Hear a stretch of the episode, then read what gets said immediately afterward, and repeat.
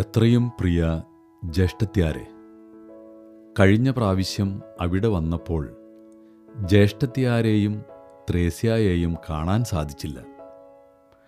പള്ളിയിൽ നിന്ന് നേരെ കിഴക്കേ വളപ്പിലേക്ക് പോയി. വീണ്ടും പള്ളിയിലെത്തി ക്രമങ്ങളെല്ലാം കഴിഞ്ഞ് ഉടനെ പോരേണ്ടി വന്നു. ഒട്ടും വൈകാതെ കൂട്ടുകാർക്ക് എറണാകുളത്തെത്താനുണ്ടായിരുന്നു. ഏതായാലും എൽസിയെയും മാതാപിതാക്കന്മാരെയും പള്ളിയിൽ വെച്ച് കാണാൻ സാധിച്ചു. ജ്യേഷ്ഠത്തിയാർക്കും ത്രേസ്യയ്ക്കും ഇപ്പോൾ ഒരുവിധം സുഖമാണെന്ന് വിശ്വസിക്കുന്നു. പുതിയ വീട്ടിലേക്ക് താമസം മാറ്റിയിരിക്കുകയാണല്ലോ. പഴയ വീട്ടിലെ ഏറ്റവും വിശുദ്ധ സ്ഥലം പരിപാവനമായി പാലിക്കപ്പെടുമെന്ന് വിശ്വസിക്കുന്നു.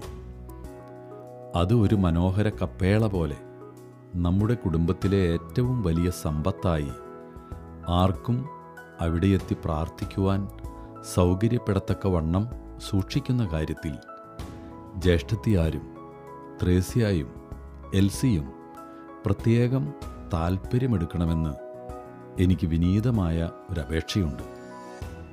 ലോനപ്പൻകുട്ടി സ്ഥലത്തില്ലല്ലോ. ഈ മാസം ഇരുപത്തിയെട്ടാം തീയതി തിങ്കളാഴ്ചയാണ് അവിടെ തിരുഹൃദയ പ്രതിഷ്ഠ കഴിച്ചതിന്റെ അറുപത്തിരണ്ടാം വാർഷികം.